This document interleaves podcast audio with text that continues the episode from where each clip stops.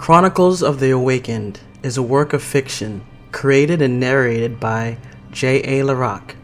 You can find this podcast on Himalaya as well as iTunes and Google Play. And now, Chapter 14 Revisions. So, David, this is your last visit. I think, as a fitting end, we should reflect on your past. Why don't you tell me everything that has happened over the last two years, as if we had just met? Dr. Lucette Brunelli's office was specifically designed to bring comfort to her patients. On the 75th floor of the Destiny building, her view of Lake Daly was spectacular. From the soft brown carpeting to the positioning of the couches, she always tried to make me feel as relaxed as possible. Above her desk were numerous degrees from all over the world. She was the best, and they would only give their best to me. After all, I was their hero. If we just met, then I wouldn't tell you anything, would I, Doc? Anyway, my life story is all over the global net. You know that is not what this is about, David. We've made all the progress that we can here. But your true healing comes from out there. Your life with your wife and your friends. It is what will continue your inner peace. You will need to continue talking and opening up to them. I had grown accustomed to her bright round face, with thick, black, brown eyes that sat just above her rimless glasses. She always wore her hair up, but once when I showed up to her home one night, she answered the door and I was surprised. Her hair came all the way down to the small of her back. At the time, I was not thinking about that. I thought I was relapsing again and ran from my house to the only person I thought I could trust. She could have called the cops on me. I found her address using less than legal means. I was delusional and soaking wet from the rain. Instead, she invited me in and talked me down. Her voice was so calm, so kind, almost like a mother's. It made me wonder why she was single. She was a slightly older woman, in her mid 40s, I would guess. She was a bit round around the edges, but I thought she was very attractive. Perhaps it was just because she helped me so much. I know, Doctor. Believe me, it hasn't been easy, but I had to open up if I was going to make it. I owe you everything for helping me see that. We owe you everything, David. I wish I could say life will be easy from now on, but with your status and fame, it will not be. What is important to know is who truly loves and cares for you who will be there in your brightest days and darkest nights. It may sound corny, but that's what we need. Now, let's start at the beginning.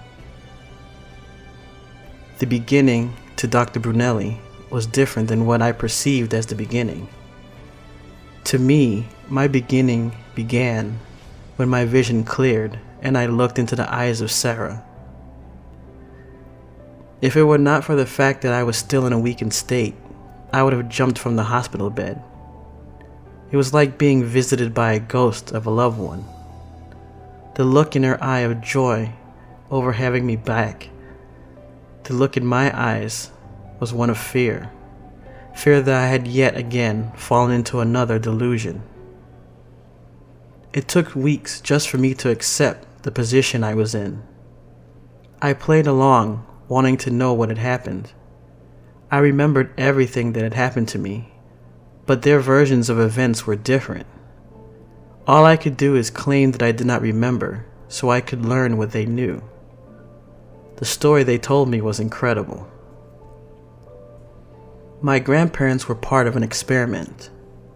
There was a disease that tore across my country that caused the human cells within your body to decay at a rapid rate. The doctors and scientists did everything they could to reverse it, but they just did not have the technology. A year later, we had lost over half our population to the disease. It was then that a doctor from India visited the country. At that time, the global war was still fought country to country, and the Federation and Alliance were not yet formed. The doctor claimed he had a way to reverse the cellular decay and promised to share his research for asylum and access to continue his work. There was little debate, and soon the government passed a resolution, and he was allowed to conduct human trials. My grandparents were part of that initial group. While the doctor kept most of his work a secret, he was able to cure the disease, but as soon as he did, he was killed and his research was taken. All they had were the few initial test subjects and the cured population. As time went on, the death of the doctor and loss of research was forgotten. The war continued to grow closer and closer to our country, and so all else was put aside. When the alliance finally came, the people rose up and fought against them. My grandparents were killed, and my parents fled the country. They knew they, were, they would be hunted, and so they left me with friends of the family who were too old to flee. I was eventually placed in an Alliance schooling facility. Meanwhile, my parents were being tracked. The Alliance wanted my country because of its resources and strategic value, but it was much more than just that. They knew about the doctor's work and a team of scientists from 12 countries came together to find out if his research was actually true. They tracked his movements to Korea, where they found a soldier who could heal almost instantly from any injury.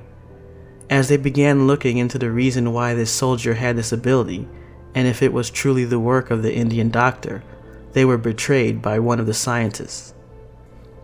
All of the other scientists, as well as their data, was destroyed. At that point, the Alliance ramped up their search for the doctor and discovered he was working in my country. However, by the time they arrived, the doctor had been killed and his work stolen. When they conquered my country, they began testing the surviving population to see if any of them had abilities. The Alliance head doctor, Henry Flagg, was the first to discover that the original test subjects and their descendants were the only viable sources for data on the doctor's work. Flagg and his team searched the files the Alliance had taken on the remaining population, and only living family was mine. My parents fled under my mother's maiden name, and it would be years before he discovered me. My parents were not so lucky. The Federation had been tracking the doctor since he began his work. Originally, he worked for the Chinese government on a project to create super soldiers. When the doctor was near completion, he fled and had been hunted ever since. Once China joined the Federation, they continued the search to destroy any evidence of the doctor's work. They ordered the 12 scientists killed, and then they tracked the doctor to my country and killed him as well. The Federation government had their own scientists who had also discovered that my parents were the last source of the doctor's work. They, however, were not fooled by, by my parents' last name and captured them. They were tortured and tested upon until my father escaped just long enough to destroy the facility. My mother and my father gave their lives to destroy the research and end the Federation's plans. By the time I was 10 years old, and after extensive search, Dr. Flagg discovered my identity. By the time the Alliance moved in place to take me, I had collapsed during a boxing match. Flagg had rerouted me to Alpha Medical, where he began tests upon me. Up to this point, much of the story matched what I had already known, with a few minor differences. What happened after that point was completely different. Flagg was able to piece together data thanks to his father, who had kept copies of his work. He was one of the original scientists that were brought together in the Scientists' Council of Twelve. He sent the work to Flagg before he was killed. Flagg used the data, and with the Alliance blessing, began the Awaken project. When he ran experiments on me, he knew exactly who I was, and with this new data, he'd be able to create super soldiers for the Alliance. When he was found dead in his apartment, it was assumed he was killed by the Federation, but it was soon discovered this was not the case. Unlike the history I had come to believe, I did not keep my newfound abilities as secrets and told my headmaster. I was promptly taken to the Alliance command, where they began research on investigating into Flagg's death. It was discovered that Flagg was keeping much of his research and results from the Alliance, and soon we all discovered why. Flagg's father was approached by a colleague of his and was recruited to work for the Federation military. He knew he could not just turn over his data to the Federation, and so he gave his location to the Federation assassin and faked his own death. He also recruited his son and sent him specific data so he could work from within the Alliance to keep tabs on their progress. Once Flagg made a breakthrough on me, he contacted the Federation to pull him out by faking his death as well. I was all that remained, and with Flagg and the Federation close to creating an army of super soldiers, they asked me to subject myself to tests. By that time, I had learned the truth of my family and had come to terms with it, and so I volunteered. In the end, they were unable to draw any useful data from me, and as it appeared the Federation did not achieve their goals, at age 18, I entered the military. It was during my time there that I met Herschel. But after a training accident leading to his death, I was once again without anyone. That was until I was recruited into Alpha Factor. It was there I met Jonathan Kane. The military kept my ability and history a secret. All Jonathan knew was that I was determined to be the best soldier in the Alliance, but I also had competition. Her name was Sarah. We began as rivals, but over the months of special training, we fell in love. When we were tasked to go on a mission together, I was concerned for her safety, but she would not allow me to put, pull a mantra routine on her. Before I was sent on the mission, it was approved by General Davalos, who informed me of his knowledge of my condition. I was selected for this mission because it was discovered the Flaggs were very close to completing their formula. My mission was the same as Alpha Factor's with one difference. I was to obtain detailed information on the Federation's project, not just destroy it. I attempted to have Sarah removed from the mission, but my request was denied. Two days later, Sarah and I were drawing near to the Federation research facility, ready to begin our mission. The Federation kept minimal security. I learned later this was because it was an organization working from within the Federation, known as the Key. The Key was later tied to many events around the globe, including the escalation of the global war and were considered a terrorist group. The key was headed by Naomi Shaw. They had been researching life energy long before anyone else even knew it was possible. The Flaggs in their research brought the key the closest to their ultimate plan, which unfortunately was never discovered. They were able to keep their project under the Federation radar, which made accessing the facility much easier. With Sarah and I inside, we found the main research laboratory, but it was not only heavily guarded but occupied by the Flaggs. We had no choice but to engage. I did not hesitate to fire on Henry Flagg or his father. However, Sarah hesitated and was wounded. Before Henry died, he was able to set off the alarm while his father escaped. I had the data the Alliance needed and set the charges, but Sarah couldn't walk. We made it halfway to the exit when we were surrounded.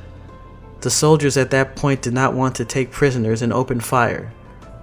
Sarah told me my eyes began to glow a deep crimson, and an aura of red energy surrounded my body and expanded out.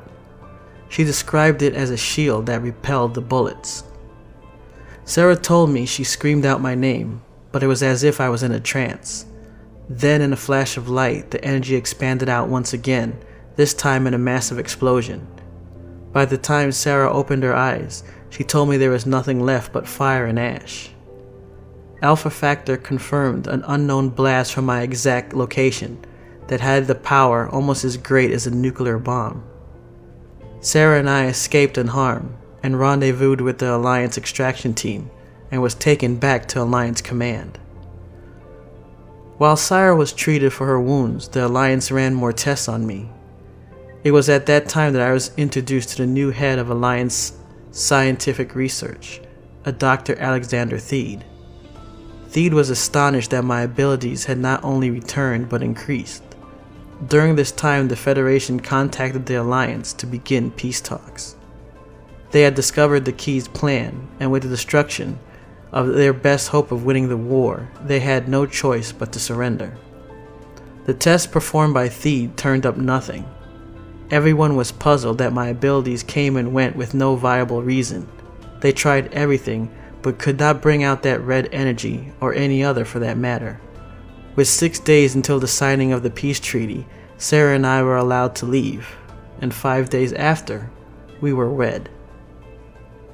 The Alliance wanted to keep both of us close, and so they gave Sarah and I positions at the newly redesigned Naxxam Research Center. Naxxam Research was run by Jonathan's wife Lola, and Jonathan was head of Naxxam Security, with I as his lieutenant. Sarah returned to her scientific roots and worked alongside Lola on various projects to improve human life.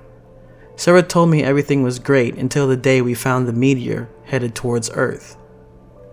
Everything was tried to stop the meteor, but in the end, it was an unknown blast of energy from near our moon that shattered the meteor with a devastating effect on the planet. Everyone within Naxxam and the other shelters were saved, but by the time we had dug ourselves out, the world was nearly destroyed by the Ashers. Once freed, Jonathan, Lola, Sarah, and I were called to the Alliance command. Theed had made a breakthrough discovering that the energy fired from near our moon had a similar signature to the life energy I had used to destroy the Federation research facility. The military was able to capture a weapon from the Ashers, and Theed wanted to use its energy on me to see if it would awaken my abilities. Theed warned me of the risk, but it was our best hope to fight against the Ashers. Sarah told me she wanted to tell me not to subject myself to the energy, but she knew it was the right thing to do. She watched as Theed bombarded me with the energy, and my body turned from flesh and bone to pure energy. I had no control over my actions, but what happened next was what changed everything. My body becoming pure energy was set to an autopilot, as Theed called it. The energy was encoded on a subatomic level to return to its source, and its source was the Asher's base ship. When this happened, I overloaded their systems. Their ship was not designed to handle my modified life energy, and so the feedback destroyed all of their systems. The Ashers were all energy beings who shared a hive mind. With their base ship destroyed, their containment suits ceased to function, and without them, their energy dissipated. As their ships fell from the sky and their suits to the ground, Theed and the rest of the global scientific community searched for any remnants of my life energy. What they did not know was that after the base ship was destroyed, my life energy returned to Earth and merged with the global computer network. I was pure energy feeding off their data, and there was no known way for me to contact the outside world. That was until an Alliance programmer named Randall Cyrus updated the global network with a new operating system he codenamed Destiny. What Randall did not know was that his program had been hacked and modified by the Ashers. They wanted to be able to use our communications network to transport themselves. It would have allowed them to go anywhere with an energy outlet within seconds. The side effect was any sentient energy already within the network could also travel anywhere, and with that, I had my way out. Perhaps it was subconsciously, but I had entered the energy containment unit Theed had used on me when running tests. When I did, my physical body returned.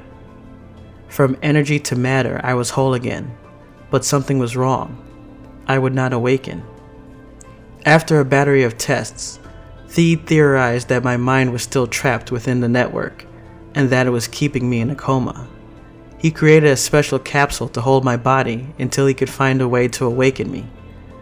Before Theed died of a heart attack, he turned over his research and my care to Lola, and also to Sarah.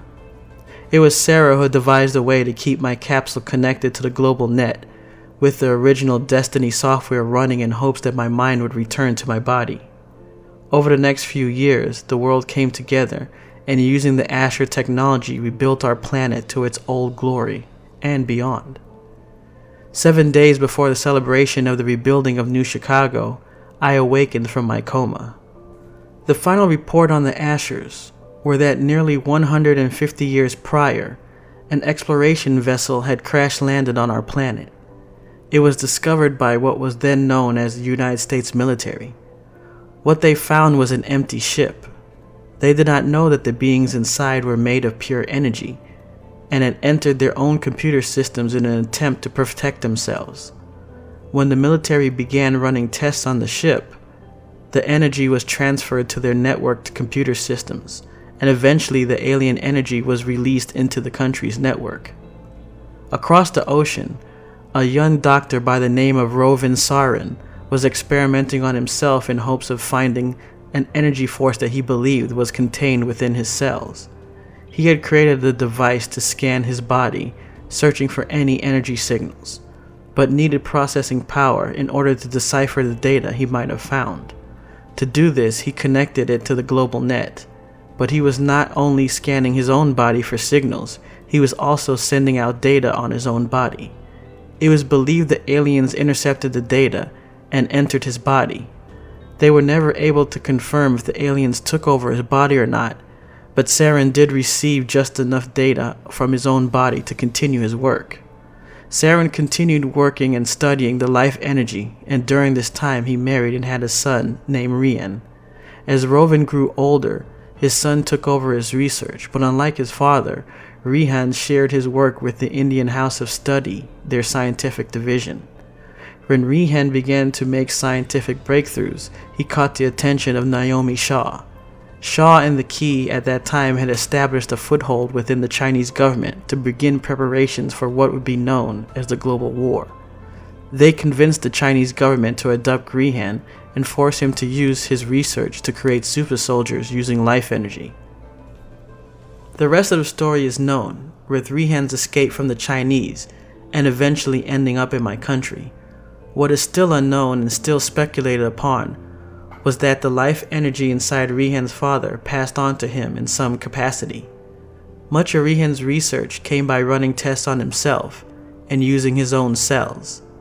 It was believed that Rihan was aware that something was different about his body, but he was never able to fully understand or establish why. Rihan used his own body in creating a cure for the cellular degeneration disease. It was believed that the original sample contained trace amounts of the life energy that was alien, and it was injected into the people of my country, including my grandparents. From there, it was passed on generation to generation but only from those who received the initial serum. What happened to me could have happened to many people, except for two factors. When the Alliance attacked my country, all the other test subjects and their descendants were killed, and the samples from my parents were destroyed. Life energy does exist, the report concluded, but without the alien life energy, it would not have been awakened. The Alliance military believed the Ashers attacked our planet, looking for its people and once they discovered they could use human life energy as a power source, planned to drain it dry. Their downfall came from a natural protective instinct. The Ashers, when outside of their containment suits, could transmit themselves back to the base ship, where a collective of alien beings in the form of pure energy was stored. The aliens tried to do that when they crash landed, but with no base ship around, entered their own computer systems instead. When Theed turned my body into pure energy, that instinct kicked in, and my life energy traveled to what it thought was its home. However, my human life energy corrupted their alien life energy, and so the combined alien and human life energy became dominant, and their systems could not handle the change, and so it overloaded them, destroying them. I was a hero to every living soul on earth. My story was spread across the globe even before I awakened, and everyone looked upon my sacrifice to come together to rebuild the planet. I, on the other hand, had a long road yet to travel.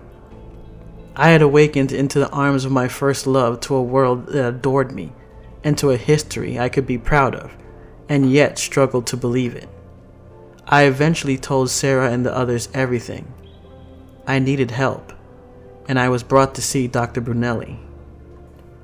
Over the last two years, she helped me ride the roller coaster of ups and downs as I learned to accept my life as true and real. Even though I had never once had a dream or vision of Clara or those other lives, I remembered them as if a traumatic event that I could never forget. To say that all became well would be a lie.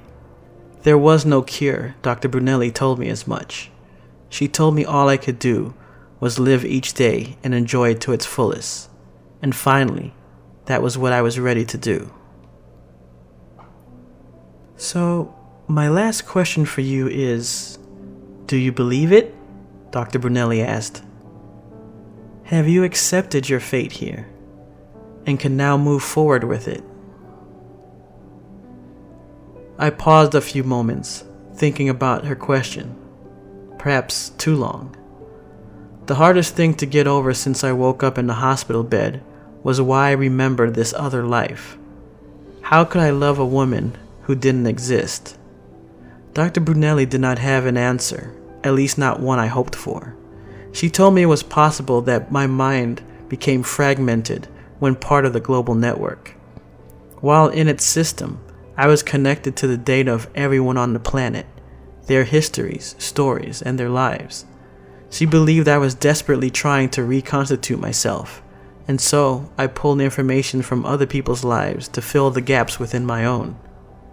It was plausible, but that would mean the love that I felt for so long, that was so strong, was a lie. And if so, then there was nothing that could not be manipulated. Everything could be a lie. So much had happened over the last two years and even though I could find reasons to deny the happiness I had found, I eventually considered that other reality as false. I began to realize the problems came from within me. They always had. My question to myself was if I could accept happiness and not look for a reason to doubt it. I believed I had my answer. Yes, doctor. Yes, I believe it, and I can move forward. It's not as if life is perfect, but there are still struggles out there, even for the most revered person on earth, and I'm ready to take them on. That's good, David. Life is a struggle. The true test is do we continue the fight until we have what we want, or do we surrender to what is laid before us? What is important is that you find your truth you must find what makes you happy, and once you do, hold on to it and never let it go. I stood from the couch and took a final look around the doctor's office. Dr. Brunelli outstretched her hand. She had given me my life back, and to me, she was the hero. I turned towards the door. On the other side was my truth, my happiness, my love, waiting for me. The sun shined brightly that afternoon over the lake. The world outside called to me in a way it had never had before. I felt deep inside that everything would be okay from then on. I've found what makes me happy. I made her a promise, Doctor. I told Sarah I would never let her go, and I never will. Thank you so much, Dr. Brunelli for everything you've done for me. We shook hands like professionals, but she was much more than just my doctor. I opened the door to the waiting room. Sarah sat there, her eyes locked onto mine as I walked out. I smiled, knowing in my heart that my nightmare was finally over. Sarah ran over and wrapped her arms around me. I whispered in her ear that I would never let her go, and that I was finally home. Next week, Chapter 15